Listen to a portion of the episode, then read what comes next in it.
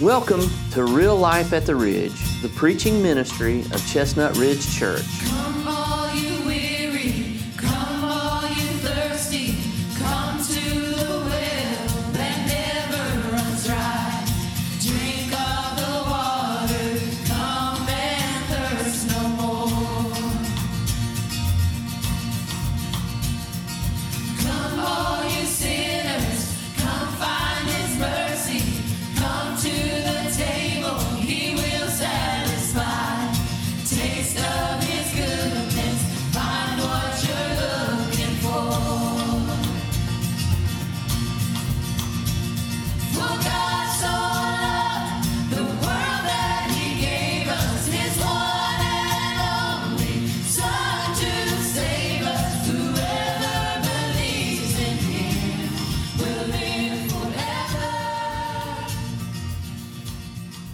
As always, thank you all for the worship. It's great to see you this morning. So, I want to invite you to take your Bibles and turn with me to Colossians chapter 1. Once again, Colossians chapter 1. I want to press into a, a thought that we have uh, been dealing with, and even a scripture, the very verses that we dealt with last week. I want to spend a little bit more time here with this particular thought uh, that you were created for such a time as this. And today, in Colossians chapter 1, I want to read once again verses 24 through 29. And then we're going to enter into this idea that for such a time as this, you and I have been given the ball. In Colossians chapter 1, verse 24, it says, I now rejoice in my sufferings for you and fill up in my flesh what is lacking in the afflictions of Christ for the sake of his body, which is the church, of which I became a minister according to the stewardship from God, which was given to me for you to fulfill the word of God, the mystery which has been hidden from ages and from generations, but now has been revealed to his saints. To them, God willed to make known what are the riches of the glory of this mystery among the Gentiles, which is Christ in you, the hope of glory. Him we preach, warning every man and teaching every man in all wisdom that we may present every man perfect in Christ Jesus. To this end, I also labor, striving according to his working, which he works in me mightily. I want to read that one verse up there, verse 27, once again before I pray. To them, God willed to make known what are the riches of the glory this mystery among the Gentiles, which is Christ in you, the hope of glory. Father, as we get ready to uh, just search the scriptures, would you please, God, give us eyes to see, ears to hear what the Spirit of the Lord has to say? Teach us today. We, we, the last thing we need, and you know this better than anybody, I'm not schooling you, God, by any means, but I'm confessing today. The last thing we need is for our, our fleshly appetite to be stirred, for our emotions to be driven in a direction that would gratify the flesh. What we need, Father, we're confessing that we need your truth. We need you through your word to radically change our thinking, that it might change our lives. We want to thank you today, God, for the ability to be able to understand Scripture and to be able to, to, to have it, to look into. And then, Father, for the conviction from the Holy Spirit to take what we've learned in Scripture and apply it to our lives for your glory. In Christ's name, amen. For such a time as this, you have been given the ball. I have been given the ball. I am the last person in the world that should be given uh, lectures about sports. I, I know just enough to be dangerous. But I, I am, one thing for sure, I am an, a, an avid high school football fan. I have been for quite some time. My brother played in two state championships in South Carolina, 4A state championships. Our high school uh, went, uh, they went, they, they went to the state championship his junior year. They won the state championship his senior year, and then the year after he graduated, they went back and won it again, just to prove that they could do it without him. I hope he's watching. we traveled all over the state of South Carolina. Christy can remember. We had, we have, matter of fact, we still have tapes of video and the, the football games and things. So we traveled, and, and, it, and it, was, it was amazing to travel with a winning team. And, and it, to be your home team, you know, where you're from, something else. I mean, we, we went, I remember traveling to Seneca. It, that, at that time, they were the, the, the baddest things that walked on a football field. We were the underdogs, even though we were seeded for the state championship. We were underdogs in that game. Went up there, and I mean, we were ridiculed coming into town. There was people just hazing us as we came into town. Came into town, them people wasn't standing around when we left town neither. They was gone. Uh, about two quarters in, Quincy Wicker, never forget him. He was about as wide as from me to Ben over there. He was about that tall. you give him the ball, you ain't got to get nobody out of the way. He'll get them out of the way. He was guaranteed four yards. He was going to give you four yards all game long. Well, they tried to enter in, save him just a little bit. Couldn't save him in that game, so they put him in, and the tide started turning, and man, it started to be a beatdown. One reason I go to a high school football game now is because that is one of the few places you're, you're going to get to see the potential of an amazing thing happening. That's the last time I believe you're ever going to see somebody get the ball that really ain't supposed to have the ball. You know, there's a fumble. Here's a 275 pound 11th grade uh, lineman. He's got the ball and he don't know which way to go with it because he's never had the ball. And everybody in the stands is going, that way. You never know what's going to happen. I know in the little kids, it happens all the time. Everybody's always telling them which direction to go. But right before they cull them down to those college elite kids, you've always you've got those guys in there, the freshmen that are playing on the varsity, and they're nervous as can be.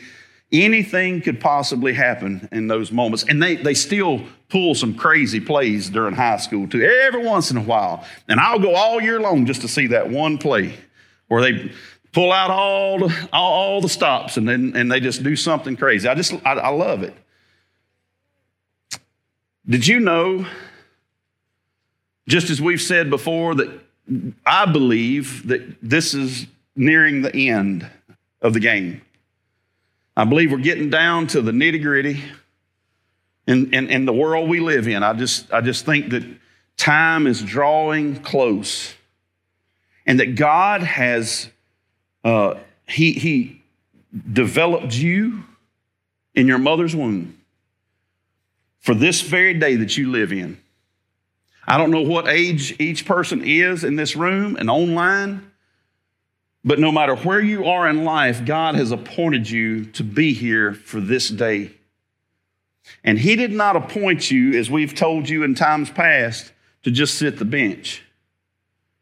No, we're at the last possible, the last huddle.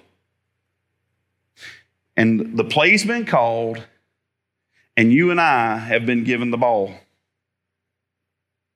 Now, there's a lot of yardage possibly left in front of us. There are a lot of things we got to look out for. There are a lot of things that we, we need to have uh, in, in, our, in our bag of plays to know what to do. And that's what I want to talk to you about this morning. I want you to listen to that verse once again. To them, verse 27, to them God willed to make known what are the riches of the glory of the mystery among the Gentiles. That's us. Do you realize that? That it tells us in the Bible that the prophets, First Peter, that the prophets desired to look into the things that you and I are experiencing. They desired to look into this whole salvation plan, but it was hidden from them. Can you imagine that? The prophets of the Old Testament, the, the, the seers of the future, by the grace of God, through His power, they can't see into what they're desiring to look into, and you and I are actually living it. You and I are living this moment. The, the, the glory of the mystery among the Gentiles, which is Christ in you, Christ in me, the hope of glory. You know, it's amazing, isn't it, when you think about that? Everything's hanging on me. That's not what the verse said. Christ in you. You and I are, pardon my little illustration here, but we're playing a different game than that Friday night football game in high school. You and I, it's like the roles have been reversed. You'd hand off to Quincy Wicker. My brother was a pulling guard. He was on the left hand side. If I remember right, I might be wrong on that one. But, but Quincy Wicker had the responsibility of tucking that ball in, getting as low as he could, and taking them five gallon bucket legs he had and churning. My brother had the job. Now, my brother, he's light skinned. Quincy Wicker wasn't light skinned. Even though he weighed more than my brother, he could probably run faster than my brother. But my brother had to stay ahead of him and, and, and clear the way. Him and that center had to clear the way for, for that back coming up through there. But see, the roles are reversed. You and I have the star within us. And we're, we're, we're running this race, it says in Hebrews chapter 12. Yes, we're running the race with endurance. But what are we doing? We're looking unto Jesus, the author, the, the, the originator, the perfecter of our faith. And he's the one that's living in us. And that's what the prophets of old couldn't see is that Christ lives in us. And he is the hope of glory. He is the one that is the hope for, for, the, for the glory of the end. And as a matter of fact, we, I think we're going to read it in one of our proof texts in just a moment. We're going from glory to glory. From the Old Testament originating glory on to the glory that's to come, to when everything's said and done and it's all finished, we're all home in heaven. When we all get to heaven, glory will be perfected. From glory to glory. But it's Christ in you and in me. And as we go along this journey, as we run the race, I hate to say as we play the game, but as we run this race, you have to realize that trials come along and trials are random. Trials in life are random. You may go through, some trials that I won't go through. I may go through some that you won't go through. Some may go through some similar trials, but trials are, are random. Listen to John 16 33. These things I have spoken to you that in me you may have peace. In the world, you will have tribulation, but be of good cheer. I've overcome the world. Job 14 1 says, Man who is born of woman is a few days and full of trouble. And all the women said, Amen. Now, 1 Peter 5:10. But may the God of all grace, who called us to his eternal glory by Christ Jesus, after you have suffered a while, don't miss those words. You hear that word tribulation, and then you hear that word trouble, and then you hear the word suffered a while. May he perfect, establish, strengthen, and settle you. So we know that there are trials in this life, but the thing you got to understand is that trials are random.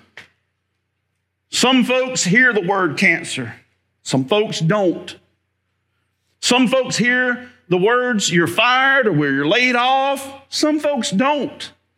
Some folks live life and they get to retire and enjoy what that picturesque uh, scene is of retirement that they've done all they could and made arrangements financially and they, they, they leave the job that they were working at and they enjoy good health long enough to enjoy this retirement thing.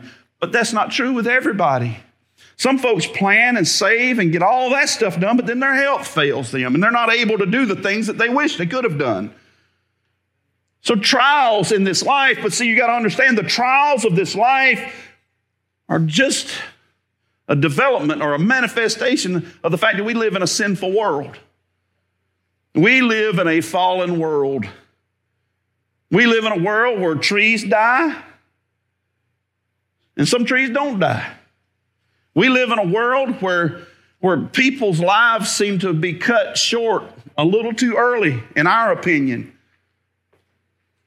I don't know about short. I, would like. I, I, plan to live forever, but and I know on this earth and this our flesh it ain't gonna happen. But I'd be for that. I really, I really don't want to go through death.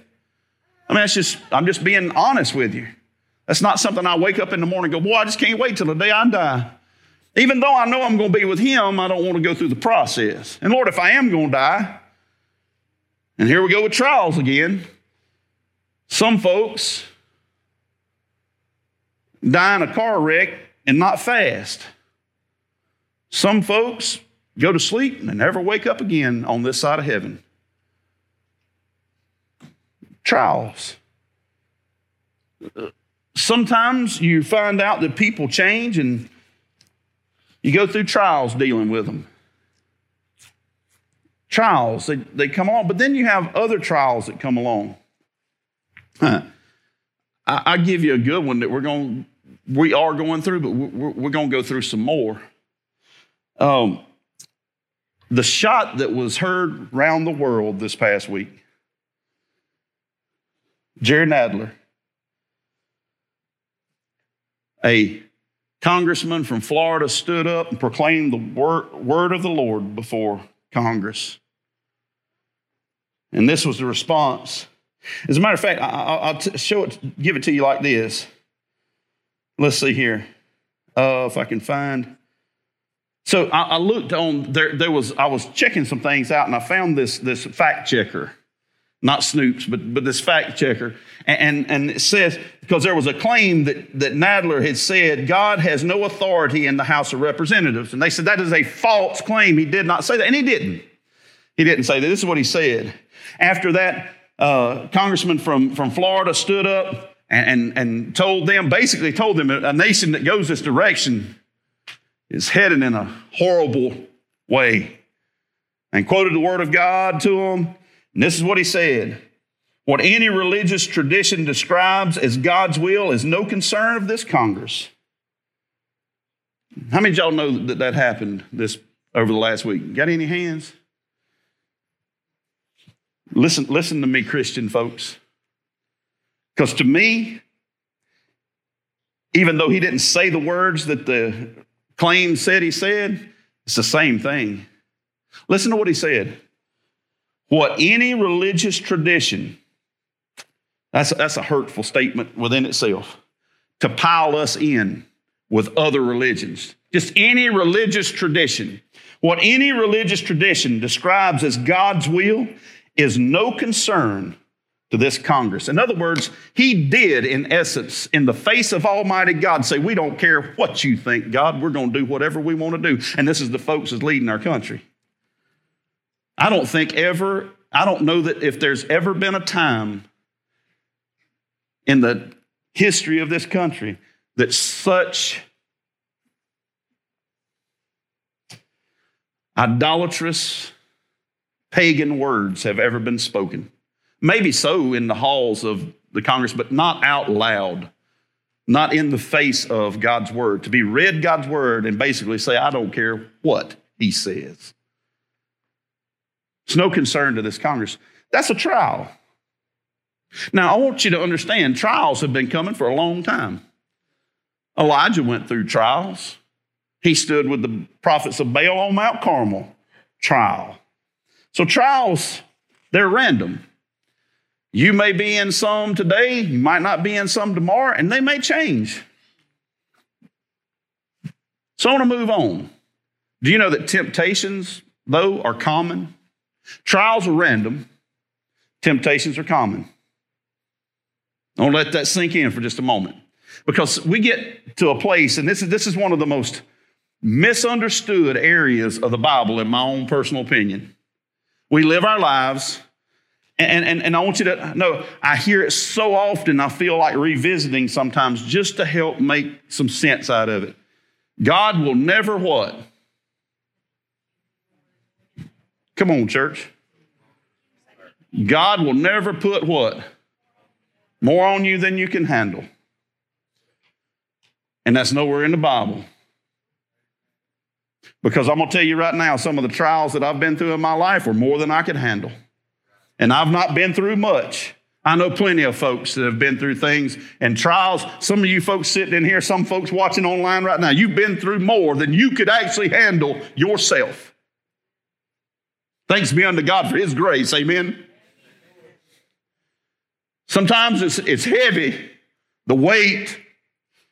But see, you got to understand that temptations, they're common. As a matter of fact, when we think about, and all this is relating to the fact that we have Christ in us, the hope of glory. That you and I are transitioning. We're on our way out of here when we came in here. We're headed home one day. But on this road, we got to understand trials, they're random. Temptations, though, they're common. 1 Corinthians 10, 11 through 14 say this. Now, all these things happened to them as, an exa- as examples. They were written for our admonition, upon whom the ends of the ages have come. Therefore, let him who thinks he stands take heed lest he falls. No temptation has overtaken you except such as is common to man. I'm going to read a little bit more in just a moment. I want you to hear no temptation has overtaken you or me except such as is common to man. In other words, we're all in the same boat on this one. Temptations. It's temptations of the flesh. That, that the, the pride of life, the lust of the eye, the, the, the, the desire to be, be in control of things. These are all original. It, it, it's, it, it's right there in the Garden of Eden. It's what caused the fall to begin with. That, that, the, the, that lust and that pride, that's what we deal with. See, it comes and manifests itself in a lot of different ways, but it boils all the way back down to the central thought that temptations, listen again, no temptation is overtaking you except such as is common to man, but God is faithful, who will not allow you to be tempted beyond what you're able, but will with the temptation, he will also make a way of escape that you may be able to bear it. So, in other words, we got to realize what a temptation is. We know what a trial is. A trial is something that you, it just, it's come upon you. You didn't ask for it. It's there. Sometimes it's decisions that other people's make, other people make, and they, it, it becomes a trial in your life because of what somebody else did. Sometimes it's just the fact that we live in a fallen world. Those are trials that come upon us. But see, I think it's important for us to differentiate. See, temptations, there's a difference between a trial and a temptation. See, a temptation can turn into a trial, but it can also turn into a self made trial in our lives. Listen to uh, James chapter 1, verse 14. But each one is tempted when he is drawn away by his own desires and enticed. And then we know as we progress along what happens that that lust starts to, to grow and develop, and before you know it, it turns into sin. And before you know it, sin brings forth death. You see, that's what happens in our lives when we're tempted and we do not find the way of escape if we can't bear it. In other words, I've, gosh, I hate that. I've, I've used myself as illustration so often and stuff like this. It's just amazing. But, but, but think about it. If you can't handle it, then what do you do, church?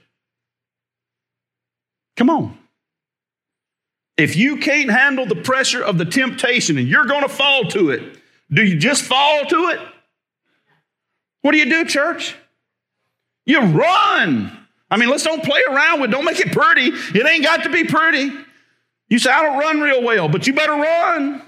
You better get away from it. Why? He says, Be careful, take heed. When you think you're standing, you better be careful because what's going to happen? You'll fall. Why? Because our flesh is weak, right? And, and, and, and, as we, we go along, we don't tempt the flesh. Why? And think about it. This is all about running the race. This is about Christ in me, the hope of glory. Why? Because I want to finish the course. I don't know about you. I want to finish the course. And I'm thankful for His grace that has allowed me all my mess ups and my mishaps to this point. Can I get a witness? Now, I'm thankful that God has allowed me the privilege to continue to stand even though I have messed up and I'm thankful for his grace but see we can't we can't live life like that just constantly eating up on the grace of God when we know that we should do different. And Christ in us is saying listen take heed lest you fall no temptation has overtaken you except such as is common to man. In other words, you, you're not in, in the boat by yourself, even though other people might act like you're a, a, a you know, a weirdo and you, you, struggle with things. I'm, thanks be unto God, I'm, I'm, I'm slowly growing past a lot of childish things in my own personal life. But see, it won't take but just one thing to draw me, draw me back. If I, if I give into it, I can go right back into the foolishness of my youth. But you don't have to go there. I'm not proud of my testimony before Christ. I'm not proud of the things that I have done in, in, in ignorance and, and even some in stupidity in Christ. Not proud of those things. Those, those, it's horrible that anybody would transgress against Christ, but guess what? He's warning us temptations. Temptations, be careful. Why? Because they'll overtake you, but God will make a way of escape for you. Romans 6 14, for sin shall not have dominion over you, for you are not under the law, but under grace. And James 1 12 says, Blessed is the man who endures temptation, for when he has been approved, he will receive the crown of life which the Lord has promised to those who love him. It's been said that opportunity knocks only once at the door, but temptation leans on the doorbell. Amen. It seems like it's there all the time. and also, it's been said that if you don't want temptation to follow you, don't act like you're interested. Did you know that unfortunately there are tragedies? Tragedies do happen and they're unfortunate. It's just the truth. And I'm talking, still talking about Christ in you, because I want you to listen to me. Let, let, me read these verses again uh, out of Colossians, just so we can kind of make sure that we understand we're still right here in the text. To them, God willed to make known what are the riches of the glory of the mystery of his, this mystery among the Gentiles. I'm talking about this mystery. It, it's the gospel. The gospel that not only saves us, but the gospel that sanctifies us, and it's the gospel that'll glorify us one day. And we're talking about this sanctification process. Christ, which is Christ in you, the hope of glory. He says, Him we preach, warning every man and teaching every man in all wisdom, that we may present every man perfect in Christ Jesus. And you and I cannot perfect every man, but the Word of God can. Can I get a witness? The Word of God can, can, can change us, but it's Christ that's going to present us faultless before the throne. We know that. So it's Christ in me, the hope of glory. That's why I say it's a, it's a little bit of a reverse. You and I just run the race, but who's the one that's in us is the superstar of the game of life. Verse 29 to this end, listen to what Paul says to this end I labor, striving according to, listen, his working, which he works in me mightily. What working? The grace to get through the trials, the wisdom to run when the temptations are too, too much. And then the tragedies that happened happen in life. They're unfortunate. Matthew 7 23 says, And then I will declare to them, I never knew you, depart from me, you who practice lawlessness, or you workers of iniquity. See, there are some folks in the Christian life that think that they are saved, think that they have Christ, and they don't really have Him. And it says that one day he will say to them, Depart from me, you workers of iniquity, for I never knew you. Now, he's talking about church folks because he says that they declare, Lord, didn't we prophesy in your name? Didn't we cast out demons in your name? In other words, didn't we preach? And didn't we do ministry out in, with people in your name? He says, I'll say, Depart from me, you workers of iniquity, for I never knew you. That's a tragedy, isn't it? That'd be a tragedy for somebody to be in the church serving the Lord, seemingly saved, but go for years upon years upon years knowing, many of them knowing that they're not saved. They're just manifesting this stuff in their own flesh. And for them to not make it, them to not be there, that is a tragedy, folks. Amen. I mean, that the gospel would be preached before them week after week after week after week. Some folks 50, some folks 60, 70 years. Even to just go one week. But that, that's a tragedy. There are also folks who are serving the Lord and they fall into various trials and or temptations. One such temptation 2 Samuel chapter 11, you find David fall into a temptation. The, he's supposed to be with the, the folks out in battle. And what is David doing? He hangs back. As a matter of fact, he's there at his palace, at his home, in the time of the year when kings go out to battle. Sent his troops off, but he stayed back. As he's there, he sees her off in the distance bathing. He calls for her. She comes over. Some things happen that shouldn't happen. And there again, his appetite was enticed. He gave in. And he, he made some decisions that he shouldn't have made. Then he took it even further. Called for her husband Uriah to come, come home from the battle. Tried every way in the world to get Uriah to go over there to be with his wife so that the child that she would bear would be thought to be his and not be David's. Uriah was a man of integrity, would not do it. He even got him drunk, and he still laid on the doormat and slept. Because he wasn't going to do it because his fellow soldiers was out there fighting the battle. And he said, I'm not going to do it, not with my countrymen out there fighting like that. So he ends up getting sending a letter to get Uriah put in the very heat of the battle, put him on the front lines. There's no way he'll make it, and he ends up getting killed out there on the front lines. The child that she has dies. And David's whole life has changed from that point forward. Yes, God did redeem his life, no doubt, but he never was what he was at the beginning. Never.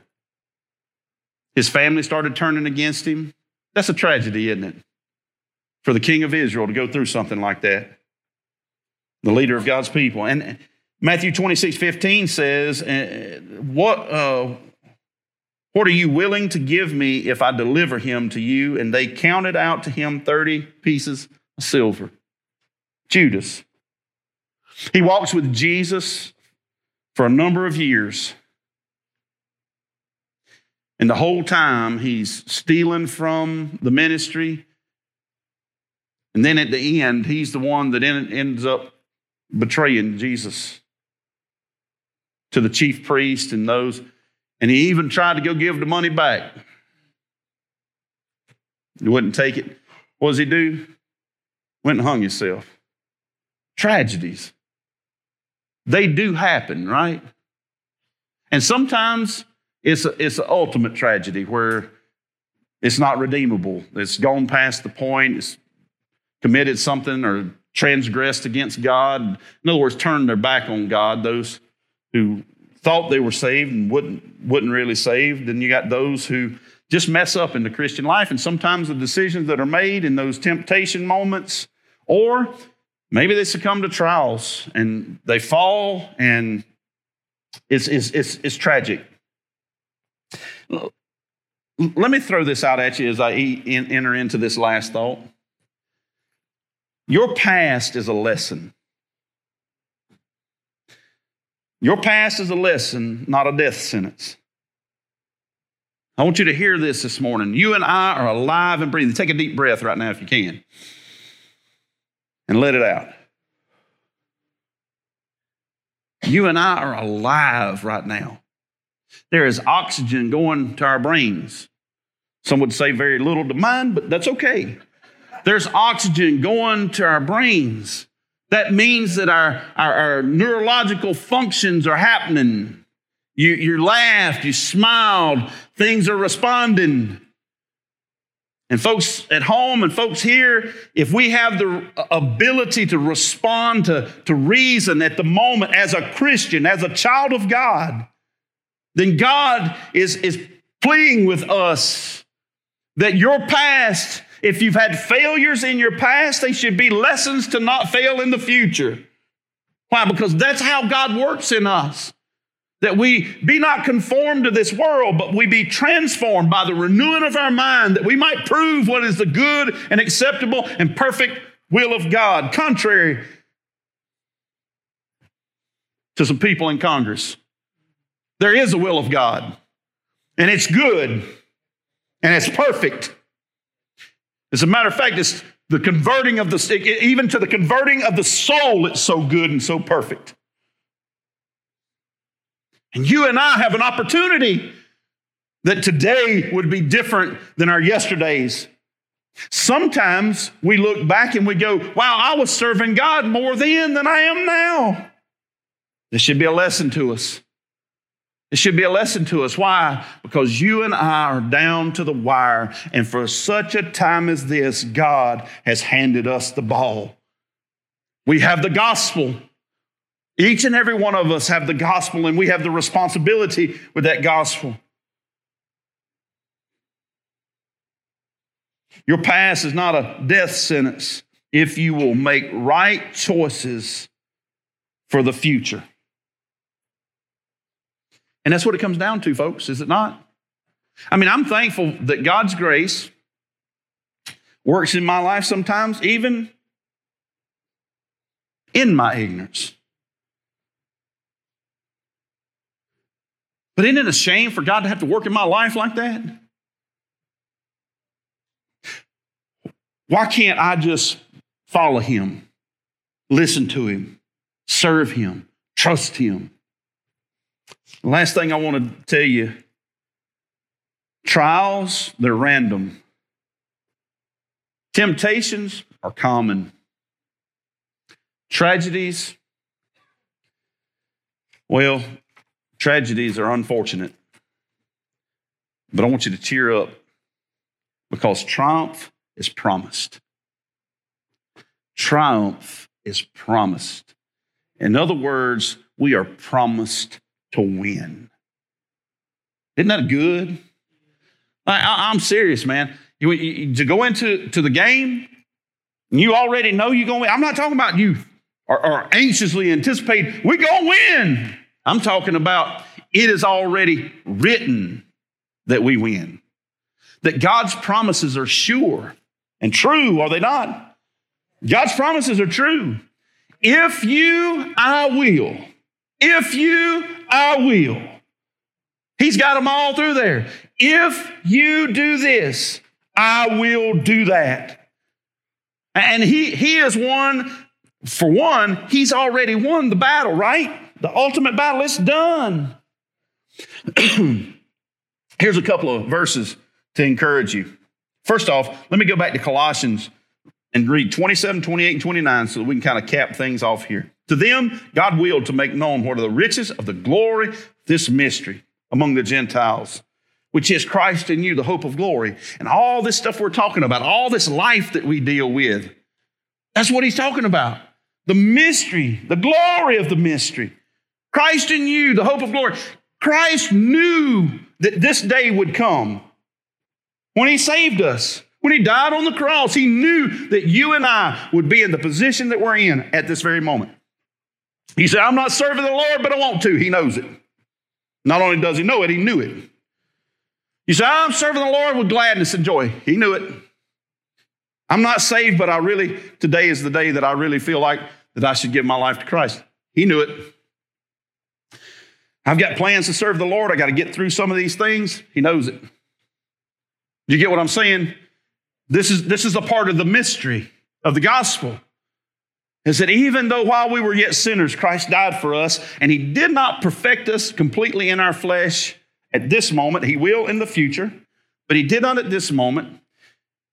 And God, so God knows that we struggle with the flesh. God knows that we're tempted. That's why He wrote the book the way He did. 2 Corinthians 4 8 through 10 says, We are hard pressed on every side, yet not crushed. We are perplexed, but not in despair persecuted but not forsaken, struck down but not destroyed, always carrying about in our body the dying of the Lord Jesus, that the life of Jesus also may be manifest in our bodies. Proverbs 24 16 says, For a righteous man may fall seven times and rise again, but the wicked shall fall with calamity. 1 Corinthians 15 57 says, But thanks be to God who gives us the victory through our Lord Jesus Christ. You say, I failed him. But yes, the victory through Jesus Christ says, Get up again, repent, and move on forward. That's you, you and uh, I. I mean, we are to continually keep pressing forward. Why? Because we're victors. We're winners in this thing. You say, I don't feel much like a victory, a victory dance. No. Dance on, my brothers and sisters. Why? Because you have the right to come boldly before the throne of grace to obtain mercy through Christ, not through arrogance and through pride. That's why I say your, your past, your yesterday is not a death sentence. It is a lesson to learn from, to take us on to tomorrow. And that's the important thing is that we, we take and we realize that if we'll just move forward, we'll do, we'll, we'll make the right choices from what we know. We'll stop the sin that we're living in. We'll not fall into the temptation of sin tomorrow because we know that it's not pleasing to Christ. The greatest need in our world today is for God's people to return to holiness. That's the greatest need in our world today. You say, "Ah, the greatest need is we need new leaders in our country. We've been down for so many years now with people who just don't love God. No, no, no, no, no, no. The Bible says that if my people who are called by my name will humble themselves and pray, seek my face, turn from their wicked ways, then he'll hear from heaven. It didn't say if the United States of America would turn. I don't know where we get that from sometimes, but the Bible says if my people will turn from this, their ways, will pray. Why? Because God, His eyes upon us. Although it may get down to a remnant, but God, we're God's people. If you're saved today, you're His child. Yes, He cares about lost humanity. He sent Christ to die, but His eye is on His people. Why? Because lost people do what lost people do. They're not going to repent. They're not going to act different. They're going to do just what we did before we got saved.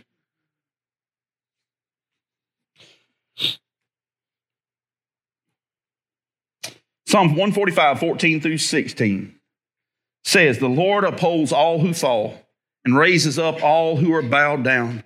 The eyes of all look expectantly to you, and you give them their food in due season. You open your hand and satisfy the desire of every living thing. He just wants us to come to Him. Bring all of our faults, all of our failures.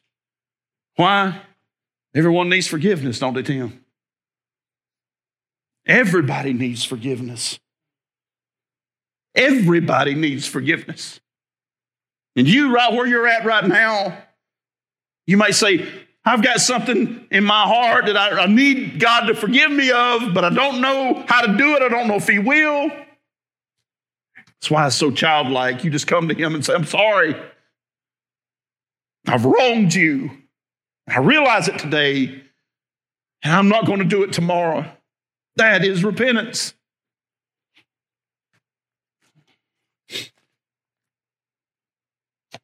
Paul said this. He said, To this end, verse 29, Colossians chapter 1, I also labor, striving according to his working, which he works in me mightily. This is the Apostle Paul that said the confusing words at Romans. I want to do this, but I end up doing this. And I don't want to do this, and I end up doing that. And he said, I press on toward the upward call of Christ. I press on.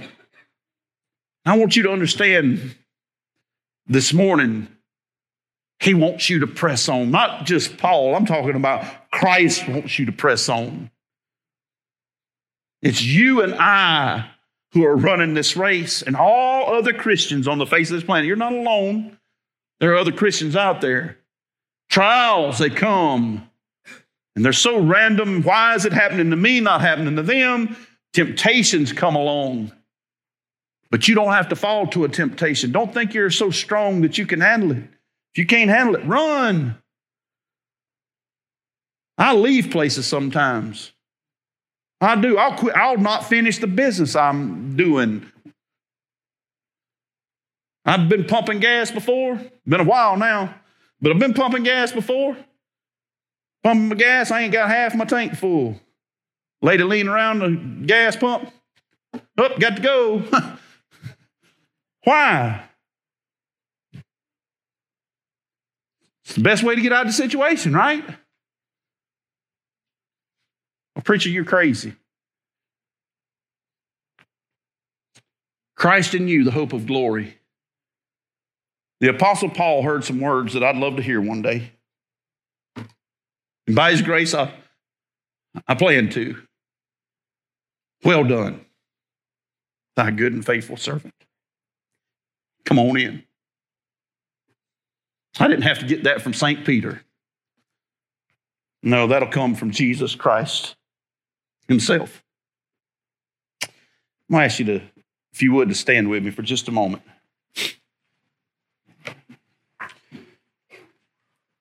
You know, tragedies, let me just want you to hear this. Tragedies don't necessarily mean that you're done forever. Sometimes things happen, and yes, they mark us. But as long as I have breath in me to repent, and you have breath in you to repent, then God has another day. Learn from yesterday. Move on. Why? Because we've got victory in Jesus Christ. You and I do. Victory in that cross. Thank you for listening today. Pastor Greg wants to share with you how the gospel changed his life and how it can change yours too. You know, Tim, it was the gospel that saved me. I'll never forget when Ray Elder came into my life. Uh, God put him there, and he shared the truth of the gospel with me that I was a sinner, that Christ died for my sins, and that if I would accept him as the Lord of my life and follow him, that he would change my life. And that's exactly what he's done. I wonder if that's something that you would like to do today. That you would today, before God, just admit, you know, God, I'm a sinner, I'm lost, and I need you. And God, I believe that Christ died on the cross for me, and I want to accept his payment today for, for my sins, and I want to live for him from this point forward. If you pray that prayer today, we want to welcome you into the family of God. We also want to encourage you to contact us. You'll find a link below where you can reach us, and so we look forward to hearing from you.